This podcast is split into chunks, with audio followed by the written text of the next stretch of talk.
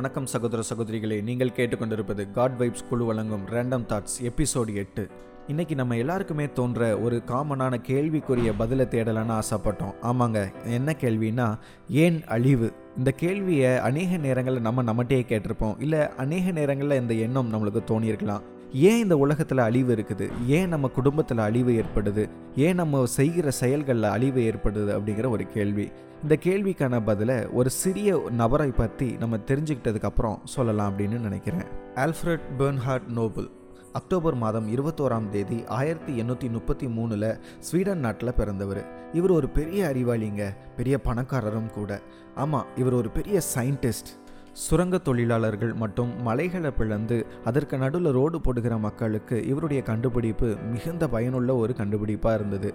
In fact அவங்களுக்கு பயன்படணும்னு தான் இந்த கண்டுபிடிப்பையே அவர் கண்டுபிடிச்சாருன்னா பார்த்துக்கோங்களேன். ஆமாங்க இவர் தான் டைனமைட் அப்படிங்கிற வெடிபொருளை கண்டுபிடிச்சார். இவர் கண்டுபிடிச்சதுக்கான பெரிய நோக்கம் என்னென்னா ஒரு ஸ்டேபிளைஸ்டான வெடிமருந்தை கண்டுபிடிக்கணுங்கிறதுக்காக தான். இதற்கு முன்னாடி வெடிமருந்துகளை பயன்படுத்திக்கிட்டு இருந்தாங்க. அந்த பவுடர்ஸ் அன்ஸ்டேபிளாக இருந்தது. அநேகர் அதன் மூலமாக காயமடைஞ்சாங்க. அதனால தான் இந்த ஆல்ஃப்ரட் நோபல் அப்படிங்கிறவர் இந்த டைனமைட்டை கண்டுபிடிச்சாரு. இந்த டைனமைட் அவர் கண்டுபிடிச்சதுக்கான நோக்கம் ஒன்றே ஒன்று தான் இது அநேகருடைய உயிரை அழிக்காமல் காக்கிறதா இருக்கணும்னு. பட் ஹிஸ்ட்ரியில் நடந்தது அது கிடையாதுங்க.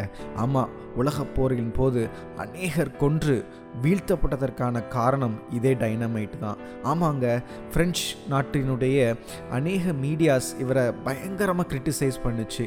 தன்னுடைய கண்டுபிடிப்பு இப்படி அநேகருடைய அழிவுக்கு பயன்படுதே அப்படின்னு நினச்சி ஆல்ஃப்ரட் நோபல் ரொம்ப வருத்தப்பட்டாருங்க. ஆமாங்க. பயன்படுத்தப்பட்ட விதம் தவறாய் முடிந்தது. ஆல்ஃப்ரட் நோபல் டைனமைட்டை யாரையும் அழிக்கிறதுக்காக கண்டுபிடிக்கலைங்க. சுரங்க தொழிலாளர்களின் உயிரை காப்பாற்றுறதுக்காக கண்டுபிடிச்சாரு. ஆனால் டைனமைட் கண்டுபிடிக்கப்பட்ட நோக்கத்திற்கு விரோதமாக அதை பயன்படுத்தின பொழுது அநேகருடைய அழிவுக்கு அது காரணமாக போயிடுச்சுங்க டிசம்பர் மாதம் பத்தாம் தேதி ஆயிரத்தி எண்ணூற்றி தொண்ணூற்றி ஆறாம் நாள் ஆல்ஃப்ரட் நோபல் மரணம் அடைஞ்சார். அவருடைய மரணத்தை மரணத்தின் வியாபாரி மரணம் அடைந்தான் என்று பிரெஞ்சு பத்திரிகைகள் வெளியிட்டதுங்க.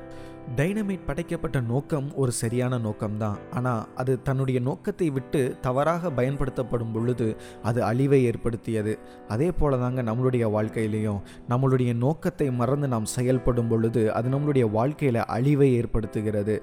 ரோமர் பனிரெண்டாவது அதிகாரம் இரண்டாவது வசனம் என்ன சொல்லுதுன்னா இந்த உலகத்துக்கு ஒத்த வேஷம் தரிக்காமல் மறுரூபமானவர்களாய் தேவனுடைய சித்தம் என்ன அவருக்கு என்ன பிடிக்கும் எதை செய்தால் அதை தேவன் அங்கீகரிப்பார்? என்பதை தெரிந்து அதை நேர்த்தியாய் செய்ய வேண்டும் அப்படின்னு சொல்லுது. ஆமாங்க நம்ம ஒவ்வொரு விஷயத்தையும் செய்யறதுக்கு முன்னாடி தேவனுடைய பாதத்தில் அமர்ந்து ஆண்டவரே இது உமக்கு பிடிக்குமா? இதை நான் செய்தால் இதன் மூலமாக எத்தனை பேர் பயனடைவார்கள்? அப்படிங்கிறத தெரிந்து கொண்டு அதில் நன்மை உண்டானால் அதை தேவன் அங்கீகரிப்பாரானால் அதை நேர்த்தியாய் செய்ய அழைக்கப்பட்டிருக்கிறோம். நாம் செய்கிற ஒவ்வொரு செயல்கள்லையும் தேவனுடைய சித்தம் வெளிப்படட்டும். தேவனே மகிமைப்படட்டும். ஆமேன்.